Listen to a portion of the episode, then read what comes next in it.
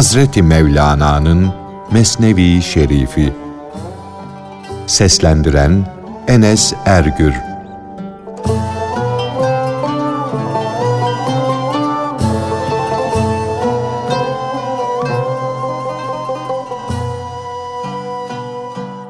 Hasta adam, sufi ve kadı.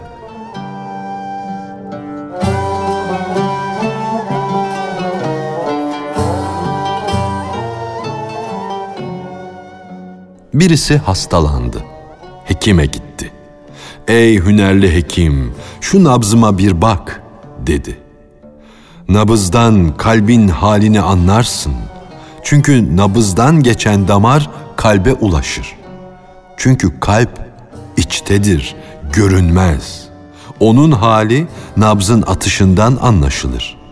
Çünkü nabzın kalple ilgisi vardır." Hekim hastanın nabzını tuttu. Onun iyileşme ümidinin kalmadığını anladı. Ona dedi ki, "Gönlün ne isterse onu yap. Bedenindeki bu eski hastalığın geçsin gitsin. Hatırına ne gelirse onu yap da sabır, perhiz sana rahatsızlık vermesin. Şunu iyi bil ki sabır, perhiz bu hastalığa iyi gelmez.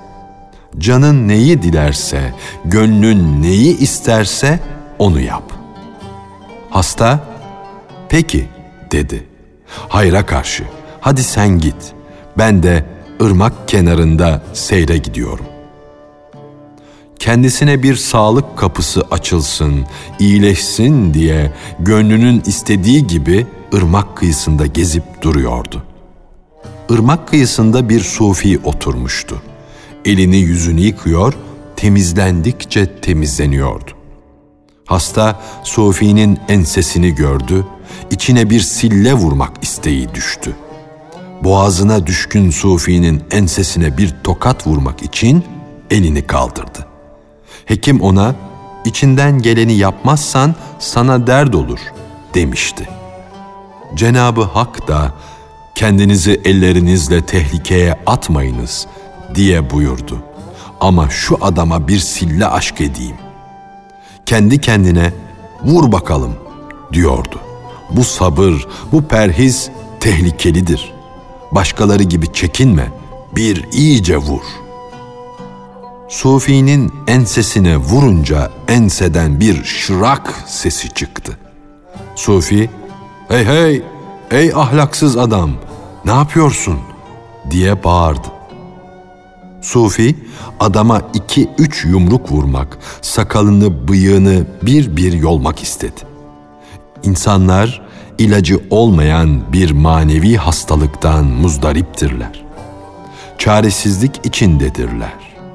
Şeytanın hilesine uyarlar da birbirlerini hırpalarlar, silleler vururlar.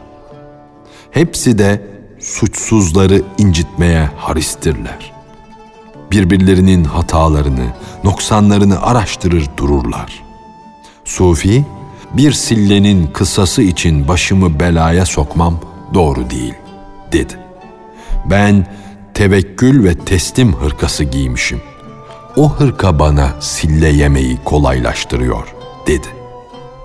Sufi, düşmanını hasta ve zayıf görünce, "Ben de düşmanca bir yumruk vursam," diye düşündü. Sonra, "Bir yumruk atarsam kalay gibi eriyip akıverecek. Padişah da kısas emredecek, beni öldürtecek. Çadırı yıkılmış, direği kırılmış bu zavallı yere düşmeye, yıkılmaya bir bahane arıyor. Şu ölü adam için kısasa razı olup kılıç altına yatmaya değer mi? Yazıktır, doğrusu yazıktır," dedi. Elini kaldırıp düşmanına vurmayınca onu kadıya şikayet etmeyi düşündü. Kadı, hakkın terazisidir. Onun ölçüsü, tartısı şeytanın hilesinden kurtulmuştur. O, birbirini çekemeyenlerin, birbiriyle uğraşanların makasıdır. O iki hısım kavgasını da keser, dedikodularını da keser. Kadı, yolunu sapıtmış en azgın kişileri yola getirir. Kanunu ile fitneleri yatıştırır. Sufi, kendisine sille vuranın yanına gitti. Davacı gibi eliyle eteğine sarıldı. Çeke çeke onu kadıya götürdü. "Bu eşeği bir eşeğe bindir de halka göstererek rezil et," dedi. Kadı dedi ki, "Oğlum, önce sen durumu iyice açıkla. Meseleyi etraflıca anlat. Ben de ona göre bir hükme varayım. Müsbet menfi bir karar vereyim. Vuran nerede? Vurduğu yer neresi? Senin şikayet ettiğin adam hasta, perişan bir halde, adeta hayale dönmüş. Şeriat, dirilerle zenginler içindir. Mezarda ölülere şeriat hükümleri tatbik edilebilir mi? Benlikten geçmiş, yoklukta başlarını vermiş kişilere gelince, onlar mezarlıktaki ölülerden 100 kat daha ölüdürler." Sufi, "Peki," dedi. "Hiçbir suçum yok iken bu adamın bana sille vurmasını doğru buluyor musunuz? Ortada hiçbir suç yok iken bu pis ayının sufilere sille vurması reva mıdır?" Kadı suçluya, "Az çok bir şeyin var mı?" diye sorunca o, "6 kuruştan başka param yok," dedi. Kadı, "O paranın 3 kuruşunu kendin harca. 3 kuruşu da hiç ses çıkarmadan ona ver," dedi. O adam pek zavallı, perişan, hasta, zayıf. Ekmek, katık alması için 3 kuruş ona kafi. O sırada hasta adamın gözü kadının ensesine ilişti. Onun ensesi Sufi'nin ensesinden daha güzeldi. "Vurduğum sillenin cezası pek ucuz," diyerek kadının hoşuna giden ensesine vurmak için elini kaldırdı. Kadının yanına gitti ve kulağına bir şey fısıldayacakmış gibi ona doğru eğildi. Derken ensesine kuvvetli bir sille aşk etti. "Siz 2 hasım olarak 6 kuruşu bölüşün.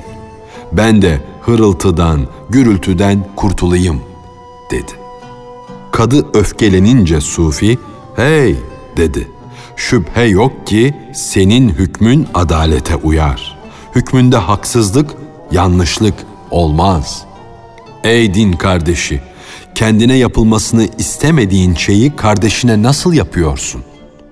Sen bunu bilmiyor musun ki benim için kuyu kazıyorsun ama kazdığın kuyuya sonunda sen düşeceksin. Kim bir kuyu kazarsa hadisini okumadın mı? Ey babasının canı, okuduğuna göre hareket etsene. Kaza ve kader bu hükmün yüzünden ensene bir sille vurdu. Eyvahlar olsun.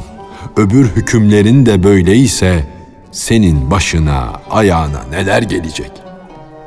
Bir zalim kişiye acırsın.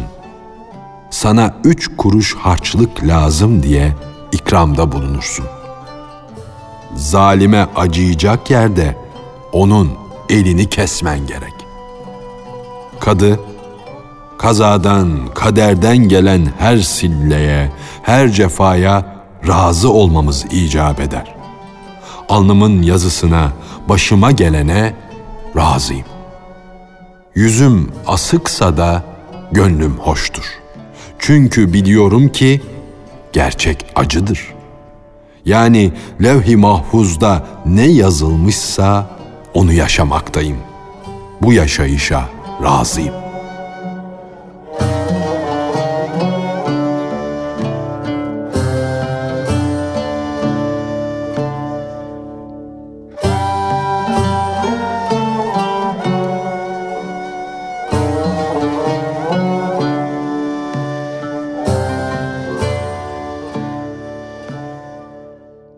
Sufi'nin kadıya birkaç soru sorması.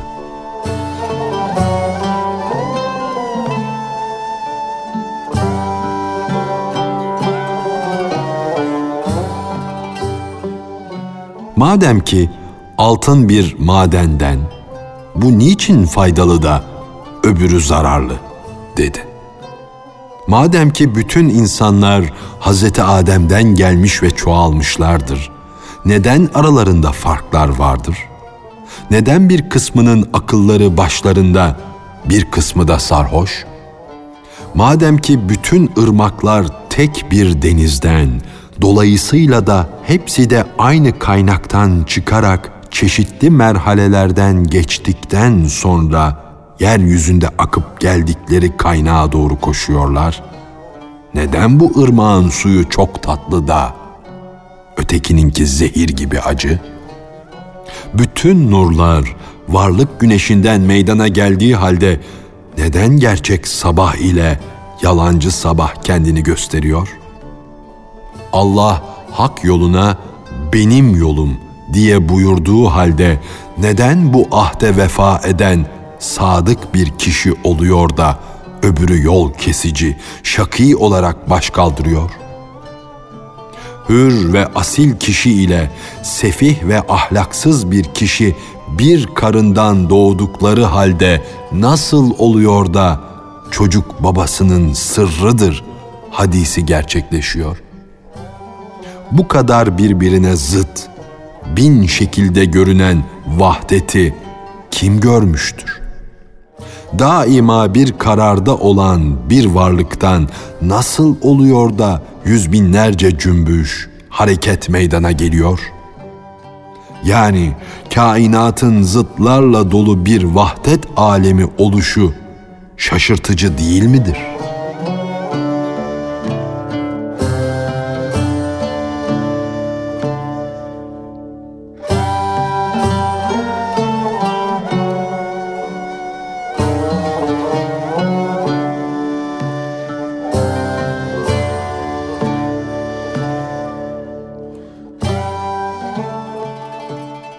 Kadının Sufi'ye cevap vermesi.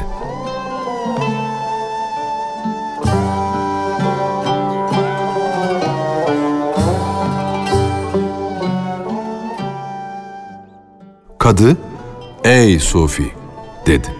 "Şaşırıp kalma. Bu hali bir örnekle anlatayım da dinle. Aşıkların kararsızlığı, gönüller alan sevgilinin şaşmaz kararından ileri gelir. Sevgili nazlıdır. Kararında dağ gibi sebat eder, yerinde durur.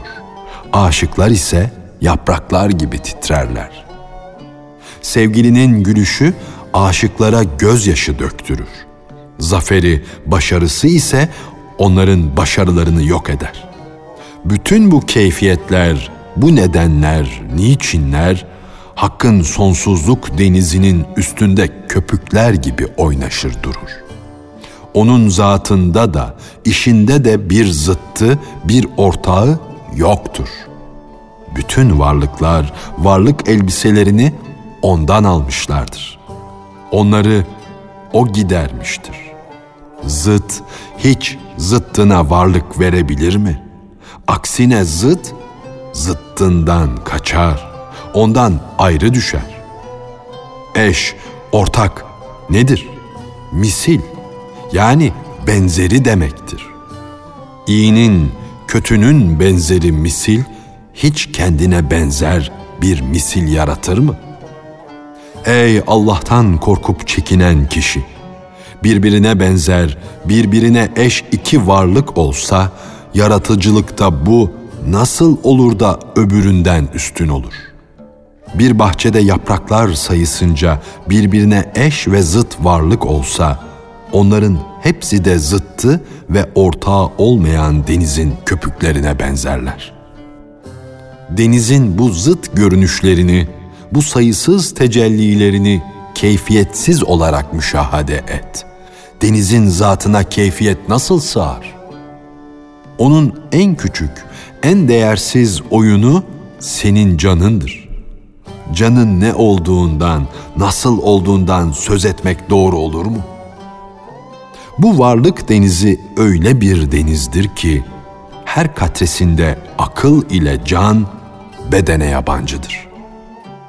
Böyle bir deniz neliğin, niteliğin, keyfiyetin daracık sahasına sığar mı? Hakkın kudretinden ilk önce ortaya çıkan aklı kül bile orada bilmeyenler arasına karışmıştır. Akıl cesede, "Ey cansız!" der. "Dönüp gideceğin denizden bir koku aldın mı? O hakikat denizinden bize bir haber ver."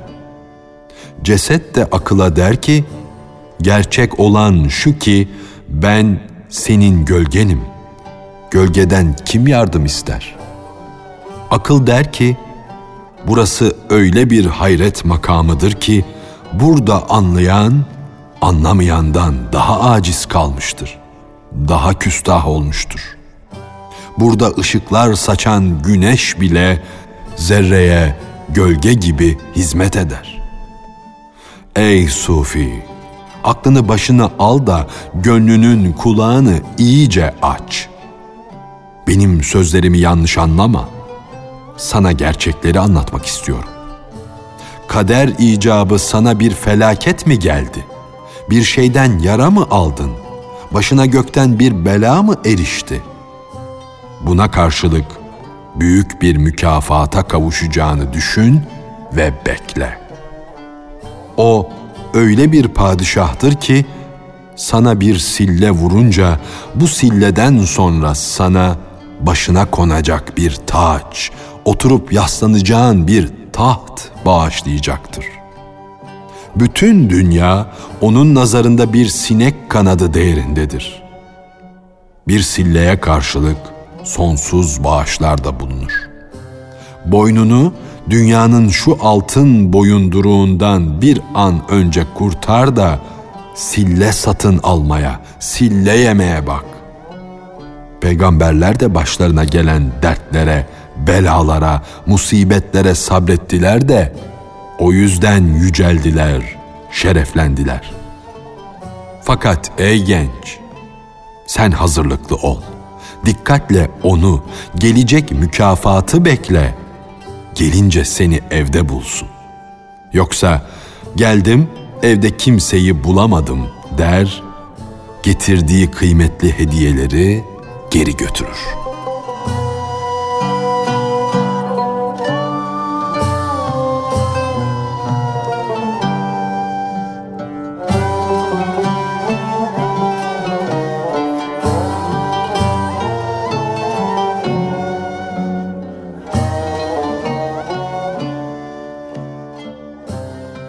Sufi'nin kadıya tekrar soru sorması.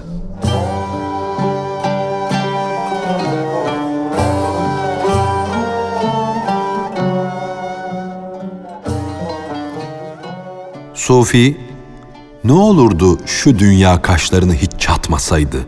dedi. "İnsanlara daima gülseydi, daima acısaydı, her an ortaya bir acılık katmasaydı ve şekilden şekle girerek insanı paralamasaydı, gece gündüzün aydınlığını çalmasaydı, nurunu talan etmeseydi, kış zevk ve safa bahçelerini soldurmasaydı, sağlık kadehi hastalık taşı ile kırılmasaydı, korku emniyet ve güveni hırpalamasaydı, kullarına lütfettiği nimetlerinde bir sıkıntı olmasaydı, cömertliğinden ne eksilirdi?" Sufi tekrar dedi ki, "Yardımı niyaz edilen Allah her şeye kadirdir. Bizim işimizi, isteklerimizi ziyansız bir hale sokabilir. Ateşi güllük, bostanlık yapan bunu da yapabilir. Kârımızı ziyansız bir hale sokabilir. Dikenden gül bitiren o kudretli varlık bu kışı da bahar haline döndürebilir. Her selviyi göklere doğru sere serpe yükselten, kederi ve ızdırabı da sevinç ve neşe haline sokabilir.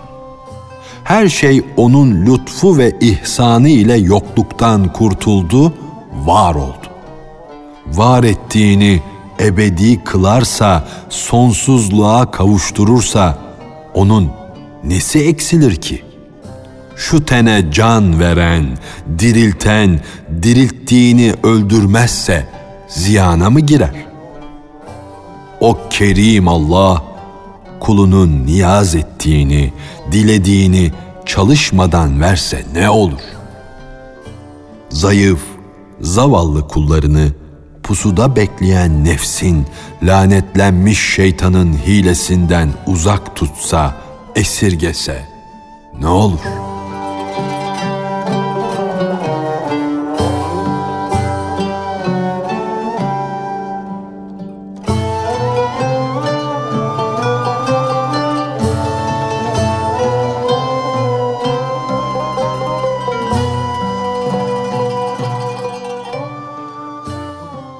Kadının Sufi'ye cevap vermesi.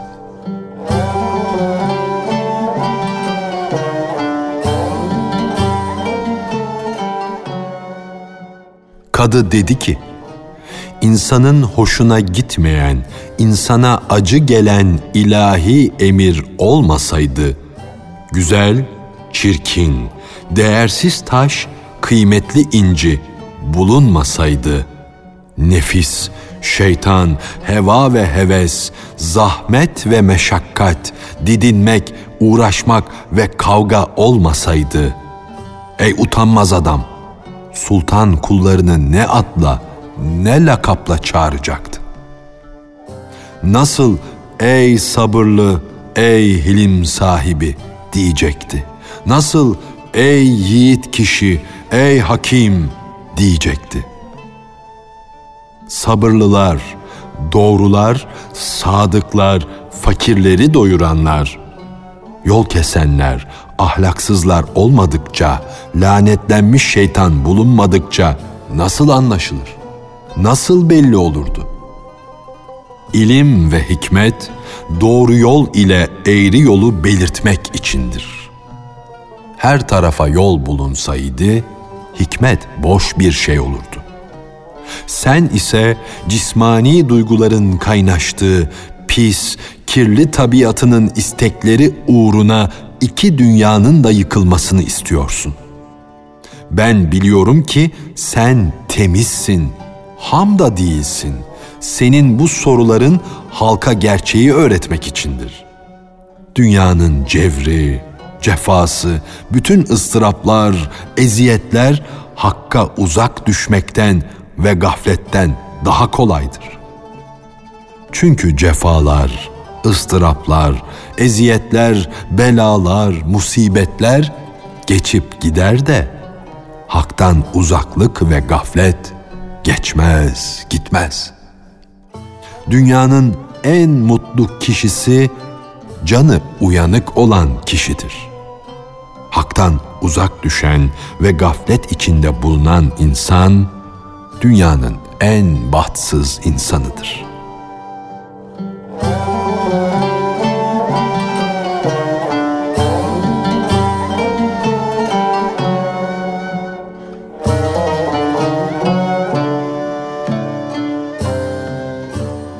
Hazreti Mevlana'nın Mesnevi Şerifi. Seslendiren Enes Ergür.